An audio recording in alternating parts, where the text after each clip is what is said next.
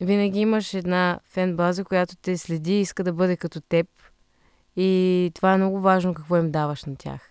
Защото ако си добър пример за подражание, те ще бъдат добри. Здравейте, скъпи приятели! Вие слушате подкаста за книги, хора и истински истории първа страница. Един проект на WebCafe и с книги под завивките. Подкастът достига до вас с подкрепата на Спортото, а пред микрофоните сме ние, Тем Сарабаджиева и Антон Биров. Да, това съм аз. В началото чухте нашата гостенка в този епизод. Тя е млада, популярна и с гласа си събужда емоции. Това е Виктория Георгиева, певицата, която представи България на конкурса Евровизия 2021. Но какво освен интервюто с Виктория, който ще чуете малко по-късно, ви очаква днес? Ами ще направим едно бързо литературно пътешествие с книгите на отминалия месец май, тъй като с идването на пролета книгоиздаването се поразбуди от зимния си сън и се появиха много любопитни заглавия. В края на този брой също така ще ви разкрием името на следващия гост, който също е много интересен, така че слушайте и очаквайте това нещо. Но преди това, неочтиво ви каним да се абонирате за подкаст. Защо? За да бъдете информирани всеки път, когато се появи нов епизод. Това случва на всеки две седмици, винаги в четвъртък.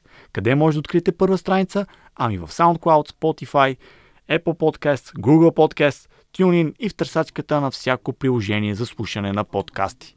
Също така, следете и WebCafe, където ви очакват много удобни и полезни статии към всеки епизод на първа страница, ако случайно все още не сте се абонирали. Освен това, там ще намерите и купища интересни неща за четене, от лайфстайл статии, през такива за филми, музика и технологии, обществено значими теми, коментари, спорт и книги. И книги. Все повече книги и все повече книги. Искаме преди това да благодарим на всички, които слушаха първия ни брой и ни даваха някаква обратна връзка, защото конструктивната критика винаги е много нужна и необходима, за да ставаме все по-добри. Подкаста, да, все още не е популярен формат в България, но ние се надяваме да променим това. Така че... С ваша помощ. С ваша помощ. Абонирайте пак, се. Абонирайте се, да ни слушате. Все пак а, искаме да ви разказваме вдъхновяващи истории на популярни българи, защото вдъхновението е нещо, от което определено имаме нужда. Но, преди това, преди да преминем към нашата гостенка днес, трябва да кажем нещо много важно. Трябва да благодарим на нашите партньори. Както казахме в началото, подкастът Първа страница достига до вас с подкрепата на Спортото. Вече над 60 години българският спортен тотализатор изпълнява целта, с която е създаден – да набира парични средства за подпомагане на физическото възпитание и спорта в България. Прави го чрез организирането на лотарини и тото игри в съответствие с изискванията на закона за хазарта и нормативните актове за неговото прилагане. С участието си в игрите на спортото всеки участник прави спорта в България възможен. Но освен спорта, Българският спортен тотализатор подкрепя и българската култура. Радваме се, че подкрепят първа страница и вярваме, че заедно ще популяризираме още повече четенето у нас. А сега за нашия гост. Виктория Георгиева е родена през 1997 година във Варна. И Юлиан Костов беше от Варна. Вървини. Започва да пее на 11 годишна възраст. Още тогава знае, че иска да се занимава професионално с музика. През 2015, едва на 17 години, взима участие в четвъртия сезон на реалити формата X Factor. Там попада в отбора на Криско и отпада малко преди финала. Пътят и към музикалната сцена у нас обаче вече е разкрит. Подписва с лейбъла на Влади Ампов графа Monte Music, където записва първите си парчета. Напуска го през 2017 година, но не спира да твори музика. Напротив, продължава да развива таланта си. В края на 2019 година става ясно, че Виктория ще представи България на Евровизия. Парчето Tears Getting Sober е сочено за фаворит, но така и не успява да стигне до сцената на конкурса, тъй като заради пандемията изданието на Евровизия през 2020 година е отменено. Все пак Виктория остава представител на България и за конкурса през 2021 година. Междувременно тази година Виктория стана едно от лицата на Get in Shape 3, кампанията на WebCafe BG, която има за цел да вдъхнови читателите да влязат в форма и да излязат от застоя на пандемичната година. Вдъхновението за това идва чрез примера на популярни лица, които се отдават на упражнения, хранителен режим и практики за борба с стреса. Що се отнася до Евровизия, в края на май Виктория безпроблемно преминава през полуфинала и достига до финала на конкурса, който всички гледахме заедно. Там националните журита временно я поставят на 6-то място, а в крайна сметка завършва на 11-то след вода на публиката. В разговора, който предстои да чуете с Виктория, си говорихме за изживяването Евровизия, какво е било да излезе на тази сцена, какво е изпитала, за вдъхновенията, за малкия принц си говорихме доста, както и за нейните бъдещи планове, защото, както можем да предположим всички, има такива планове и ще продължава да ни радва с музика и за напред. Казваме здравей на Виктория, която е гост в първа страница на нашия подкаст. Здравей отново. Здравей. Как си? Кажи добре как съм. Много добре. е, Изморена, но добре. Каза, че не си успяла да се наспиш. Да, напоследък а, нещо не мога да спя. Може би, защото е пълнолуние, не знам. Дали само това е причина? Дали само това е причината? Е, възможно е да не е, но и това влияе. Общо заето в последно време ти се струпаха много неща, които хем са много положителни, хем със сигурност раз... имат и носят своите стресови ситуации и моменти. А, чакат година и половина все пак, обаче за този момент. Какво изпита, когато излезе на, на сцената, на, на финал? Сега, има ли смисъл да преразказваме? Не, то е ясно. Не, то е ясно Какво какво, изпита тогава? Ами, беше наистина невероятно чувството. Аз не си го представях чак така, защото само съм чувала а, други участници от Евровизия са ми разказвали а, какво е да отидеш там, какво е изживяването, какво да правиш, какво да не правиш, как да си спокоен и много съвети, които получих, но ми казаха най-вече се забавлявам, но като отидох там и публиката започна да вика, беше супер много, много ценен момент. Не мога даже да го опиша, защото трябва просто да го изживееш, за да, за да разбереш какво е. Притесни ли се по някакъв начин? Все пак.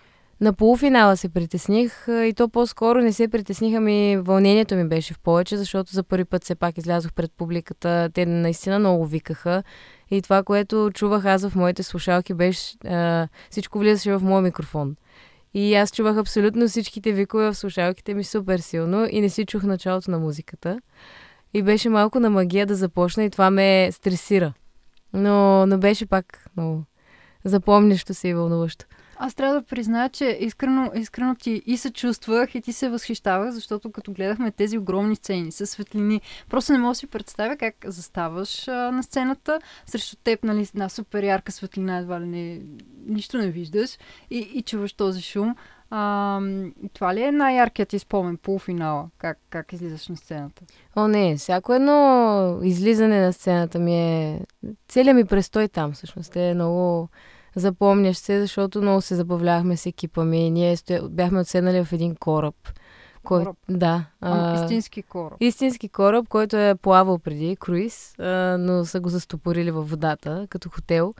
И беше много интересно, защото само ние от всички участници имахме собствен театър в а, на нашето пространство в кораба и всички много завиждаха. Даже много искаха да идват в нашия кораб, но не беше позволено. И а, беше много забавно. Дори написахме нова песен, докато бях там. А, но финалите, наистина, излизането на тази сцена и преживяванията са невероятни. Аз трябваше да пея 14 пъти. 14 пъти. Да, а, всичките репетиции, които имах, да. бяха общо сумарно беше 14 пъти, което хич не е малко. Е, аз си представям, че вече да, и самите преди а, полуфиналите и финалите и на сън да те бутне човек и ти да ставаш и почваш да пееш. Не знам, аз така си го представям. Като някакъв много а, обсебващ изпит. А сега съм на вълна дигитален маркетинг и само за това си мисля, примерно. Аз друго се замислих, докато, докато говорихме за това нещо, как си успяла да напишеш песен, докато трябва да мислиш за конкурса и изобщо за представянето си там. Ами исках да се разсея малко от всичко Мгм. това, защото хубаво е нали, да си изцяло във филма, както се казва, в тези две седмици много работа, но пък а, трябва и да разпускаш по някакъв начин. И моят екип, с който направихме песента за Евровизия, беше с нас в Роттердам и им казах един ден, ай да седнем да напишем нещо ново, каквото излезе и то всъщност може би скоро ще я реализирам тази песен, надявам се до края на юни. То вдъхновението идва в най-неочакваните моменти. Наистина. Абсолютно, да. Беше много такова спонтанно и си стана много яко. Тъй като се заговорихме за спомени с теб, нека те върнем малко по-назад към малката Виктория. Години назад. И а, въпрос, който трябва да ти зададем задължително е коя е първата книга, която ти остави някакъв спомен? Малкият принц. Дори, а, дори беше така скрито послание имаше в а, цялото ми представяне на сцената сега за Евровизия от Малкия принц. И хората го видяха, което е много яко. Да, сега като го казваш, и аз го осъзнавам това нещо. Защото не се бях замислил за самотния човек на, на скалата. И... А то розата, Е, дори облеклото беше препратка към Малкия принц. не помня малкия принц детайли, съжалявам, да, че ви Значи разочаровам. Малкият принц оригинално, сега аз малко пък да те светна, както казват, Светни а, е иллюстриран с оригинални иллюстрации от самия автор, Антуан Сент Екзипери. И реално там той изгражда образа на малкия принц не само чрез думите си, но и със своите иллюстрации. Така че ако разгледаш отново класическото издание на Малкия принц, ще видиш как а, самия автор си я представя. А ти сама ли я четеше тогава, когато беше малка? Това ли е спомена ти или някой друг ти я е чел? Доколкото си спомням и аз я четох, може би и майка ми да ми е чела малко от нея, но нали, като си малък много не ги разбираш нещата чак толкова. Аз съм я препрочитала няколко пъти, за да мога, защото това е книга, която всеки път, ако я четеш през няколко години, всеки път може да откриеш нещо ново а, и по-различно и го осъзнаваш по различен начин. И за, за това за мен е най, може би, гениалната книжка, която аз съм чела, защото е много интересна и много смислена като а, история и, и всичко, което е в нея, наистина е страхотна. Тоест ти е повлияла до толкова, че толкова години по-късно ти все пак да я включиш в, в изпълнението си. Да, това твоя идея ли беше всъщност или на целия екип? Не, то така се получи спонтанно. Просто на, докато правихме цялата концепция, на нас а, осъзнахме, че ни прилича малко или много на малкия принц. И това може би е някакво подсъзнателно такова ниво, което си действа, когато правиш различни неща. И после си казахме, понеже че това сме, е... Да, ние сме свързано. книжни хора и за нас беше много, ама, наистина много м- готино и предизвика много топли чувства у нас да, да видим една интерпретация всъщност на книга на такава голяма сцена, а, нали, пресъздадена от теб.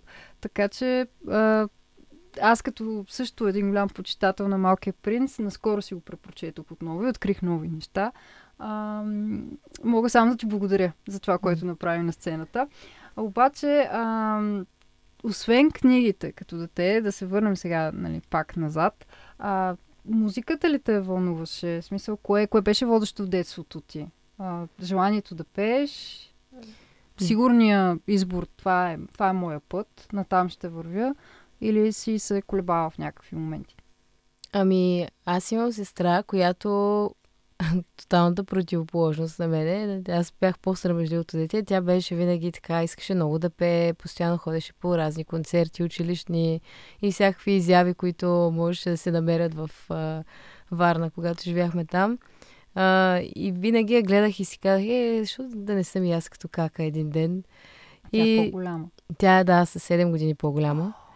Каква прилика? Извинявай, Да. че те прекъсвам, но и аз имам а, по-малка сестра, която е а, също родена на 97 година. Тя също пее и а, свири на пиано и а, за жалост обаче аз нямам нищо общо с нейните таланти и ме е предупредил да не пея пред хора. Така аз винаги съм си казвала, ей, сега защо да съм като нея? Ти предупреждава ли си сестра ти нещо подобно? Не, нали тя е пее. Тя А. също пее. Просто не, не, не се е развила в това а, начинание, като е била по-малка. Тя само като е била малка, като беше малка, пееше, но след това се омъжи, замина, тя живее в Норвегия и се спря с музиката. Но Но ти ти реши, че ще продължиш. Аз продължих, да. Тя ми беше, може би, вдъхновението да започна и се криех в къщи от нашите, снимах се с фотоапарат, после триех клипчетата, само и само да не видя, че искам да пея. Но пък а, в един момент явно съм забравила на камерата да изтрия клипче и те го хванали. и ги гледам една вечер, го гледат и се смеят, защото нали, си детенция не знаеш много как да се снимаш и изглеждаш малко нелепо. Аз Но с сестра беше забавно. надпявахте ли се? Например, устроихте ли си някакви състезания, тип... а, Айде, не е X-Factor, ама... Не, по-скоро, когато имах абитюренски бал или когато сме били по сватби, някакви събития, където се събират така семейно приятели, са ни карали заедно да пеем а, винаги нещо народно. Искаха нашите семейства. Това е малко смущаващо, когато някой дете има талант и винаги да го кажеш, това музикален талант, покажи го сега пред всички тук на момента. Да. А, Беше доста- ли те срам? Винаги, дори до ден днешен ме е срам. Въпреки, че мога да изляза на голяма сцена, като на Евровизия, да пея пред хиляди милиони хора, а, ако и сега ми кажат запей нещо, ще ме е срам. на мен е много любопитно какво си пеела в тези периоди, а, когато си записвала. Имаш ли някакъв спомен, кои изпълнители, какви песни? Бях огромна фенка на Адам Ламбърт. Това беше, може би, някаква мегамания, защото цялата ми стая беше в плакати на него.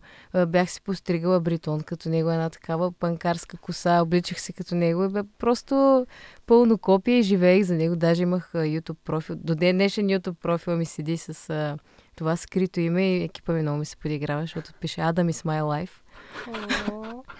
До, до толкова голям фен, че няма на къде. И, и на Хана Монтана бях голяма фенка. Всъщност от нея се така зарибих да пея. А Бионсе? И на Бионсе съм била, ама не, не е моето. Защото, ровейки се аз в дълбините ние, на ние интернет... Ние си написахме, да, домашното и така преровихме интернет за теб.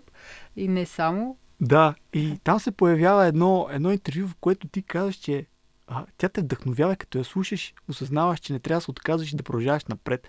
Не знам дали спомняш това интервю, то от 2012 година. Естествено, в сайт, който за първ път чух.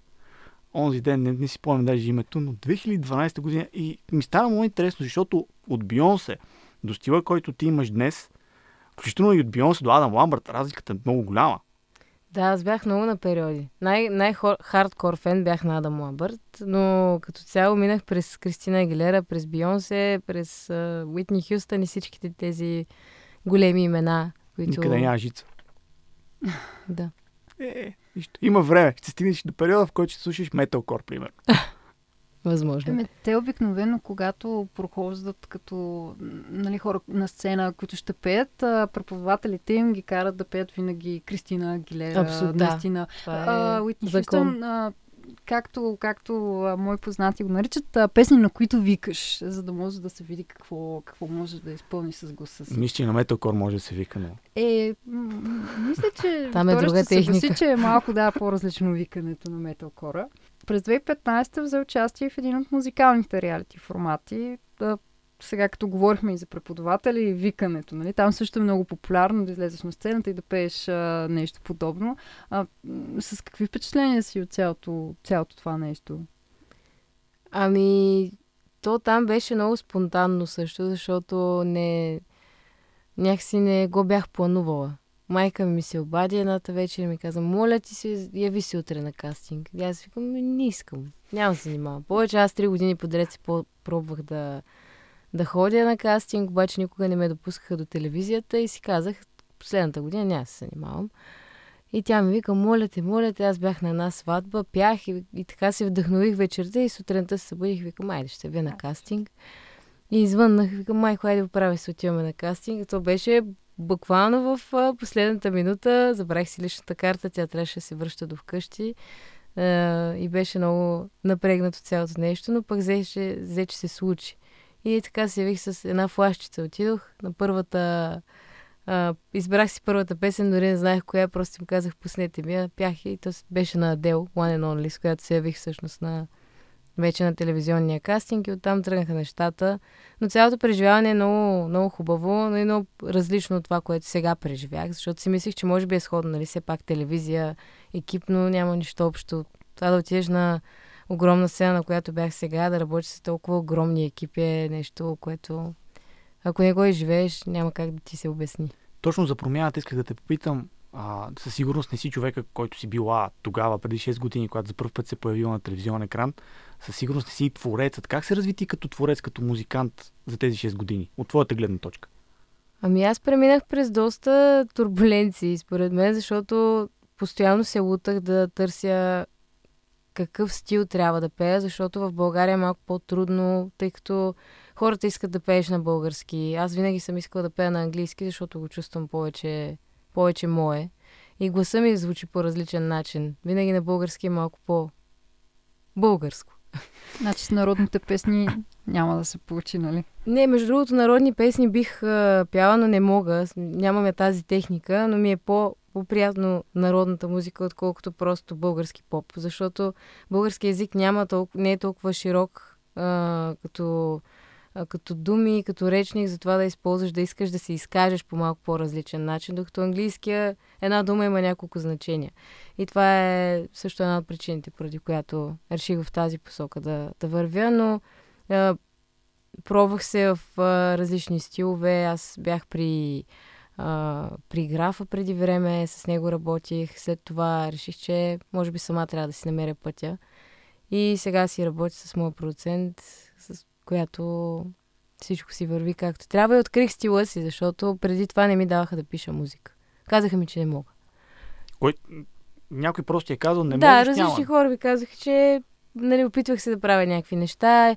И ми ми, да, добре, става, ама, абе, нещо друго ще пробваме. Така и те ти убиват направо желанието, че ти можеш да се развиваш по някакъв начин. И аз тогава много влязох в една депресия викам, аз нищо не мога да правя, никакъв музикант не съм, само съм някакъв изпълнител, дето му пишат песни. И това беше много гадно, защото трябва винаги да се дава кораж на, на младите особено, за да се развиват, защото дори да не става нещо, дай му кораж, за да се опита да направи нещо още по-добро, защото никога не знаеш. И също с моят продуцент Геновела ме заведе на един такъв лагер музикален, който аз разбрах за себе си, че мога да пиша музика. Просто трябва някой да ти покаже и да ти даде, да ти подаде ръка. Реално много популярните песни в историята, Evergreen са писани точно от музикантите. Те вкарват емоцията си вътре, а, своята гледна точка за света. А, чел съм някакви неща за това как днес оверпродюснати са много от популярните радиохитове, просто защото цели екипи пишат песента, а както каза ти, музиканта е просто човек, който пее готов текст, може би. Това сигурно е супер демотивиращо за някой. Много зависи какъв човек си. Има хора, на които това им е удобно. А, все пак да, да си част от а, процеса а, и да измисляш неща а, е трудно и не, а, не всеки го може. Но пък може, може и всеки да може, де. Не знам, музикант, защото все, все пак трябва да се опиташ. И, и естествено да видиш, в България нямаме достатъчно, а, как да кажа, развитие за музикантите, според мен, е това да пишат музика, защото нямаме такива училища. Например, в Швеция аз работя с шведи. Те имат едно невероятно училище, в което се записват за една или две години и там просто ги правят страхотни текстописци, продюсъри. Въобще нивото е много по-различно и, и това как преди да мен бях казали първо напиши текст, после измисли музика, после направи това, а то реда примерно е тотално обратния. Първо измислиш някаква акорди на пиано, примерно след това си измисляш мелодии и накрая пишеш текста, за да може всичко да си стане един цял пакет готов. Откакто работиш ти по процеса, чувстваш ли тези песни, върху които си работила така по-близки на теб? Абсолютно, аз работя върху всяка една песен вече, която правя и издавам. Не, не искам да съм просто човека, на който му пишат песни, защото така след себе си не мога да оставя никаква история. А пък когато си част от процеса, така оставяш част от себе си, слагаш си твоя почерк и това си личи, когато хората го чуят. Влагаш обаче изключително много от себе си, когато участваш толкова много в процеса. Понякога притесняваш ли се, че издаваш твърде много от теб? Това е малко като с книгите. Аз, например, понякога се притеснявам да разказвам кои са най-любимите ми книги, защото от това мога да си направя много ясен извод, а, примерно. Горе-долу, нали, все пак какво вълнува човека, за да му е любима тази книга специално, примерно. Така че, има ли го този момент, а, понеже ти вече а, сподели, че си била и по-срамежлива. Аз, примерно, също съм доста затворена и това споделяне не винаги ми се получава много. Мисъл, Ам. Мислиш ли си как ще реагират хората, като чуят тази песен? По-скоро не, аз гледам да се вдъхновявам от, или от мои истории лични, или от на хората историите, за да пиша музика. И, и гледам да пиша така нещата с, с хората, с които работя, че да, да може хората да се припознаят, като я чуят да кажат, а тя се чувства като мен, тя е нормален човек, защото много, нали, ние а, като гледаме някой голям артист, си, си мислим, че той е недосегаем, че той е нещо много по-голямо от нас, което не е така. Всички сме нормални хора и всеки има, раз... има може би еднакви емоции, изходни с на другия човек емоциите. И винаги гледам да хората си казват, тя е нормална като мен, тя преживява същото като мен. Или, о да, това, това ми дава надежда пък да, да се боря с различни неща от живота. И на мен това ми е целта, честно казвам, да мога да се свързвам с хората по този начин. Но, примерно, да седне да ти разкаже за живота си, не мога и така да споделям. По-скоро музиката е моят проводник на, на това как аз се чувствам. Спомена нещо много интересно за примера и как човек някакси сравнява себе си с артиста, чието песни чува. А, участваш и в кампанията на WebCafe Get in Shape 3. Да ще те питам за нея, защото да. там пак става дума за пример. Вървят ли тренировките? Първо ми кажи това. Имаш ли време изобщо да тренираш последните седмици? Последните седмици не, защото в Роттердам нямаше къде, първо, че бяхме затворени в този кораб, или в кораба, или в залата и нямаше как да, а, да се движим особено много, но пък а, си правихме такива партита да танцуваме вътре в залата. Поне това малко си беше едно изразходване, да. Малко Вие нямахте движение. възможност дори да излизате ли? Ами не ни даваха особено. Някои, някои делегации излизаха и бяха санкционирани за това, така че ние решихме да си стоим, както са ни казали, в хотела. Но сега продължавам с Get in Shape. Само още малко да се събудя, 2-3 дни и започвам Започваш с тренировките. И Антон гледа така изпитателно. Защо? Защо да гледам изпитателно? Не знам, изпитателно ми се стори, че гледаш някак пришпорваше. А не ви даваха да излизате заради COVID а, ситуацията или поради някакви други причини? Да, ние дори имахме а, чипове на самите акредитации, които mm-hmm. носихме със себе си и те следят къде ходиш, какво wow. правиш.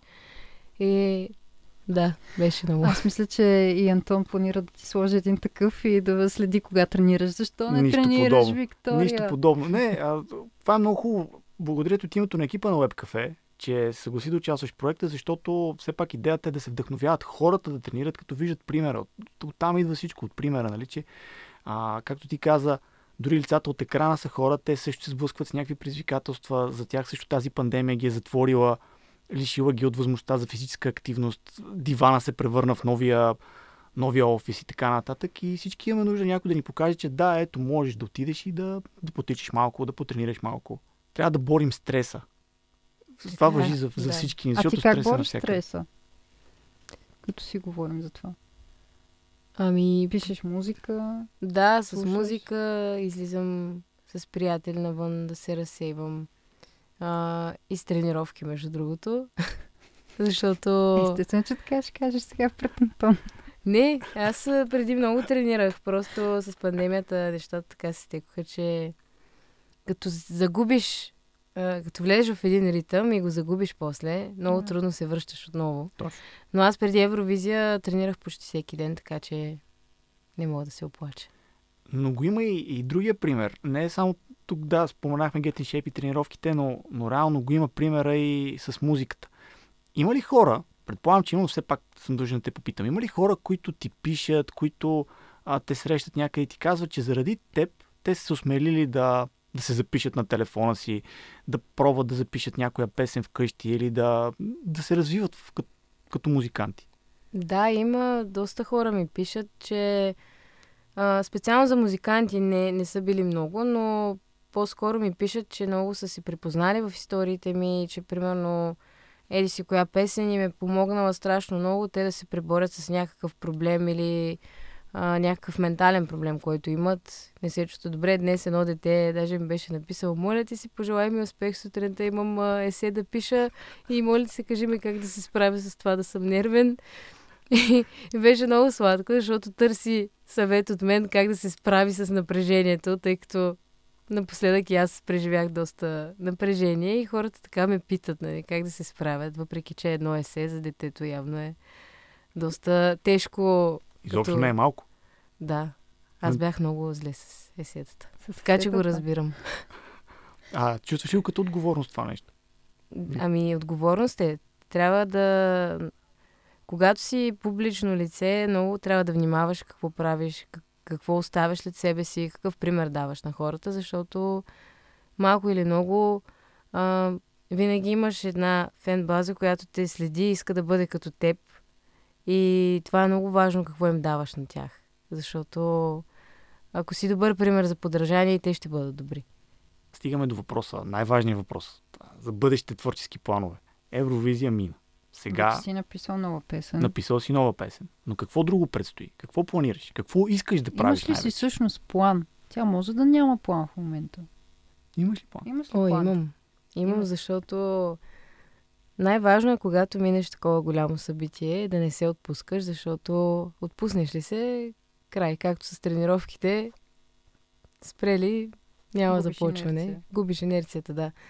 И правейки тази песен в Роттердам, си казах сега на връщане в самолета, бе, защо да не я изкарам? И без това е, сме започнали, нова е, има история, написана е по време на, на това голямо събитие и може би ще е много добре да изкараме, след което през лятото имам план да пиша още нови песни с екипа ми, ще се събираме, ще ходя в Швеция, те ще дойдат в България. Ам, и надявам се да, да се случат още по-големи и хубави неща. О. Очакваме. Със сигурност ще се случат още по-големи хубави неща. Важно е, че ти си позитивна и не губиш, не губиш инерция, както сама всъщност, че каза. знаеш какво, какво искаш и къде можеш да правиш компромиси с себе си или не. Обаче сега е време за нашите блиц въпроси, на които трябва да отговаряш много бързо. Добре. Аз заради това си взех отново листовете. А, аз вече ви предогаждам отговор на този въпрос, обаче вечер навън с приятели или гледане на любим сериал вкъщи. Навън с приятели. Различни Аз да хора, заложа. различни предпочитания. А, следващия въпрос. Песента, която си пееш в банята. А, Не може да видите погледа и, скъпи слушатели. Днес си бях тази, която написах в Роттердам, но не знам. А тя как? Има ли си име вече? Може ли да го разкрием или искаш да го запазим още тайна не. за сега? Добре, Добре. пазим го в тайна. Тайна, тайна, тайна. А иначе, когато не пееш нея, преди нея. Аз не си пея в банята, между другото. Защо? Тук що разби... Нормален човек. Аз живея с Ами, идеята, че всички пея. хора пеят в банята. Аз мисля, че музикантите много, много не си пеят в банята. Защото, да. Защото пеем по, по цял ден навсякъде.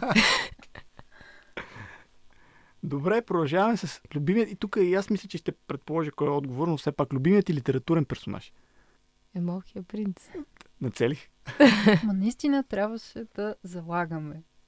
От тук Трябваше. нататък на блиц въпроси залози. Добре, За сега сме едно на едно с теб. давайте с Е, последния. давай ти последния. Хайде. А, защото едните са твои любимци. А дали само едните, то това е въпроса. Другите Кои са любимците? Дали въпросът е следния. Италианците от Монескин или финландците от Bli- Blind Channel? Италианците. Ето. Мисля, че си губещия в тази. Еми, губещия на съм. Аз се радвам на финландците, защото това да изпълняваш нещо, което е на ръба на Нью Метала през 2021 година е много смело. А всъщност и за Доста е смело, да. Дали сполучливо? Изненадали тяхната, а, тяхната победа. Мисъл, понеже нали, се залагаха много букмейкърите, реално не ги слагаха тях точно на първо място. Това беше голяма изненада. Италианците, Да. точно те бяха на първо място. Така ли? Така ли да, беше? те бяха фаворитите за, за победата доста дълго време. Накрая винаги при букмейкерите започва едно а, падане, качване на различни имена, но винаги италианците бяха на Те първо самите място. А защо си мислиш, че швейцареца? швейцарци. Той също мина през първото място. Малта също беше доста... Затова казвам, че така всеки ден се Имаше разменяха, въртележка. но, но Италия стоеше доста дълго време на първо място. Е, те разместват, за да не ви е скучно. Да се вълнувате. А, то вълнението и без това, нали? Лично. Защо? Ами защото екипа ми забрани да ги гледам и... И Това това е по-мъдрото. много правилно решение, да, наистина. Защото това не е това идеята. А, идеята всъщност е творчески аспект и желанието да се представи възможно най-добре. И ти се представи много добре, перфектно се представи. Много ми хареса като изпълнение, много ми хареса като, като концепция, като атмосфера на изпълнението. И вярвам, че пътя е само нагоре. Благодаря. Най-важно, най-важно е вдъхновението. И това, което ти каза, че хората се обръщат вече към теб с това, че ги вдъхновяваш по някакъв начин, търсят те за съвет. Защото ни трябват повече вдъхновяващи хора. Това си говорихме с Юлиан Костов, че трябва повече да вярваме в себе си, защото сякаш, сякаш не вярваме в себе си, не вярваме един в друг. Така е, абсолютно. Вярата в себе си, само ти може да си я, да си я, да си я имаш, да си я вземеш. Никой друг не може. Дори и другите да вярват в теб, ако ти не вярваш в себе си, си за никъде. Нищо няма да Трябва постигнеш. човек да се обича. Вярваш в себе си, нали? Вярвам в себе си, да. Това е най-важното. Ми, много ти благодарим за този И разговор аз много благодаря. и ти желаем успехи във всичко и чакаме новата песен. И отново се получи един чудесен разговор във втория брой на първа страница. Надяваме се да сме успели да ви вдъхновим, така както нашите гости вдъхновяват нас тук в студиото. Мисля, че Виктория посочи някои много важни неща, които всеки един от нас може да извлече като урок за самия себе си. Например, това да върши нещата по начина по който искрено вярва, че трябва да бъдат направени и да следва собствената си, собственото си усещане за това, кое е правилно или кое не и да не се вкарва в кълъп. Между другото, аз понякога следвам собственото си усещане, че трябва да изпея нещо, но винаги, когато си около мен ти казваш, не, не, дей да пееш. Да, аз съм лошия продуцент, който ти казва не. Ама не ставаш за това. не ставам, признавам си, аз не ставам за пеене, но има талантливи хора като Виктория, които имат уменията и се радвам, че ще продължават да ни радват с красива музика. Това, с което ние ще зарадваме сега вас, нашите слушатели, са няколко книжни препоръки. Защото отмина месец май излязоха няколко интересни заглавия и мислим, че си струва да насочим вниманието ви към тях. Книгите на месеца е рубрика на подкаста Първа страница, в която обръщаме поглед наистина назад. Какви любопитни книги са появили на българския пазар през миналия месец, в случая през май 2021 година. Естествено, няма как да претендираме за изчерпателност. Това, което ви предлагаме с Темс е наш скромен подбор – няколко заглавия, които са привлекли вниманието ни, четем или имаме намерение да прочетем в бъдещ момент. Водещото е, че според нас си струва вие да хвърлите поне едно око на тези книги, когато подбирате следващото си четиво. И започваме веднага с нещо, което се намира на нощното ми шкафче. Завинаги твой Винсент. Това е книгата, която представя писмата на художника Винсен Ван Гог, които той пише до брат си Тео, негов основен довереник и благодетел. Писма, в които Ван Гог споделя за своите дни в Лондон, Париж, Амстердам и Хага, но освен това разказва и за живота си. Тези страници са доказателство и спомен за противоречивата му природа, творческата му енергия и буйния му темперамент. Всичко това е събрано в Завинаги твой Винсент и Признавам си, това наистина е едно великолепно издание, от което много книгоиздатели могат да се получат. Да, наистина. Много красиво издание и ще е много хубаво, ако имаме още повече такива издания с твърди корици за напред. Аз очаквам следващия художник, например който да бъде издаден по тази форма. Ти очакваш това, аз пък се радвам, когато се издават биографии или автобиографии на актьори, защото все пак имам голям интерес към Холивуд и случващото се там. И ето защо е, едно от нещата, които привлякоха моето внимание е книгата Зелени светлини на Матю Маконахи. Да, същия Матю Маконахи. Alright, alright, alright. С тук става дума за мемуарите на актьора, когато вие като зрители познавате най-вероятно от филми като Интерстелър и Вълкът на Уолл Стрит, той разказва за преживяното за 50-те си години на този свят. Десетилетия наред Маконахи си е водил дневници с бележки за успехите, за провалите, за радостите и мъките в своя живот. В а, тези дневници са събрани моментите, които са го изградили като човекът, когато е днес. Преди известно време Маконахи се зарая в старите си дневници и така се появява и книгата Зелени светлини. Самият той определя като свидетелство история на живота му до сега. И аз като човек, който, както вече казах, харесвам биографии и автобиографии, нямам търпение да се заровя в неговия живот, защото тук отново говорим за вдъхновението и за това как успяваш въпреки ограниченията, въпреки предизвикателствата, да постигнеш това, което искаш. И сега Българската следа. Една книга, която аз очаквах с огромно нетърпение, защото признавам си, авторката успя да ме впечатли със своя сборник с разкази Потъване в мъртво море. Става дума за Антония Апостолова, която публикува първия си роман в последната седмица на, ма, на май. Той се казва Нас, които ни няма. Това е обяснение в любов към едно поколение, един любим град, писането и книгите, астрономията и фантастиката. Общо взето автофикционален роман за момчето или момичето, които всички сме били. За самотата, спасенията, пробуждането на сексуалността, приятелствата и предателствата. Предполагам, че на всички ви звучи познато, но Антония, уверена съм в това, го е написала по изключително вкусен начин. Като говорихме за вкусни четива, това, което пък е на моето нощно шкафче в момента е книгата Земното минало 2, Тъмна гора на Лио Цасин. Да, сега ще ми кажете, как очакваш ние да те чуем в този подкаст, как казваш това име на книга и това име на автор и да ги запомним. Ами запомнете само Тъмна гора. Става дума за фантастика, и при това китайска фантастика. И веднага започвам да ви убеждавам защо си струва да й обърнете внимание. Защото книгата на Лио Цасин всъщност е продължение на един от моите лични фаворити за миналата година. Романът Трите тела. Потвърждавам. Да. Прогуши ушите на абсолютно всички с тази книга. Да, защото е страхотна книга. А, особено в, в, в време, в което фантастиката е малко пренебрегван жанр, хубаво е, когато се появяват такива качествени примери на български язик. Трите тела разказваше за първия контакт на човечеството с извънземен разум и последствията, което това има, когато разбереш, че да, там някъде има живот и да, те може би се интересуват от нас. Тъмна гора, новата книга, се фокусира върху друго. Как хората по света се готвят за срещата с извънземните, макар до нея да оставят няколко столетия. За военните стратегии, за абсурдните ненужни планове, за отчаянието, за опоритостта. Китайският автор Лио Цасин дава един убедителен поглед по темата какво ще стане ако. И да, както вече казах, Тъмна гора е продължение на трите тела, но това, че излезе през месец май е много добра причина вие да обърнете внимание и на двете книги, особено ако харесвате качествената фантастика и интересните научно-фантастични идеи. И сега за финал една класика, която обаче до момента не е излизала на български язик.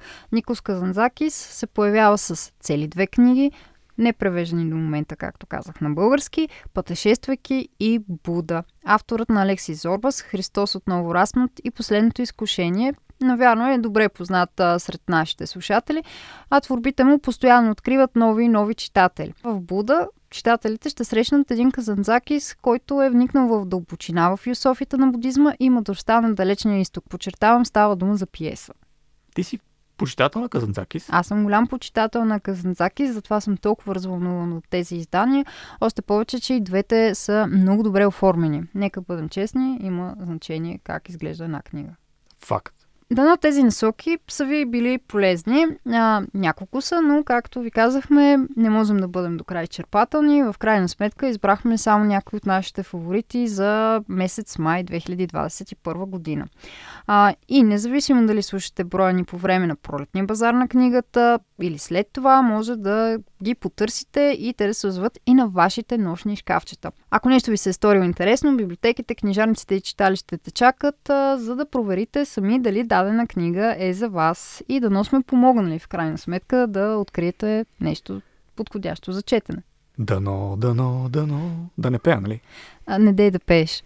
Добре. Но с това, което ще направя, Също така, не се колебайте да ни пишете и да ни кажете дали тези книжни препоръки реално са ви харесали. Открили ли сте нещо за себе си, прочели ли сте ги?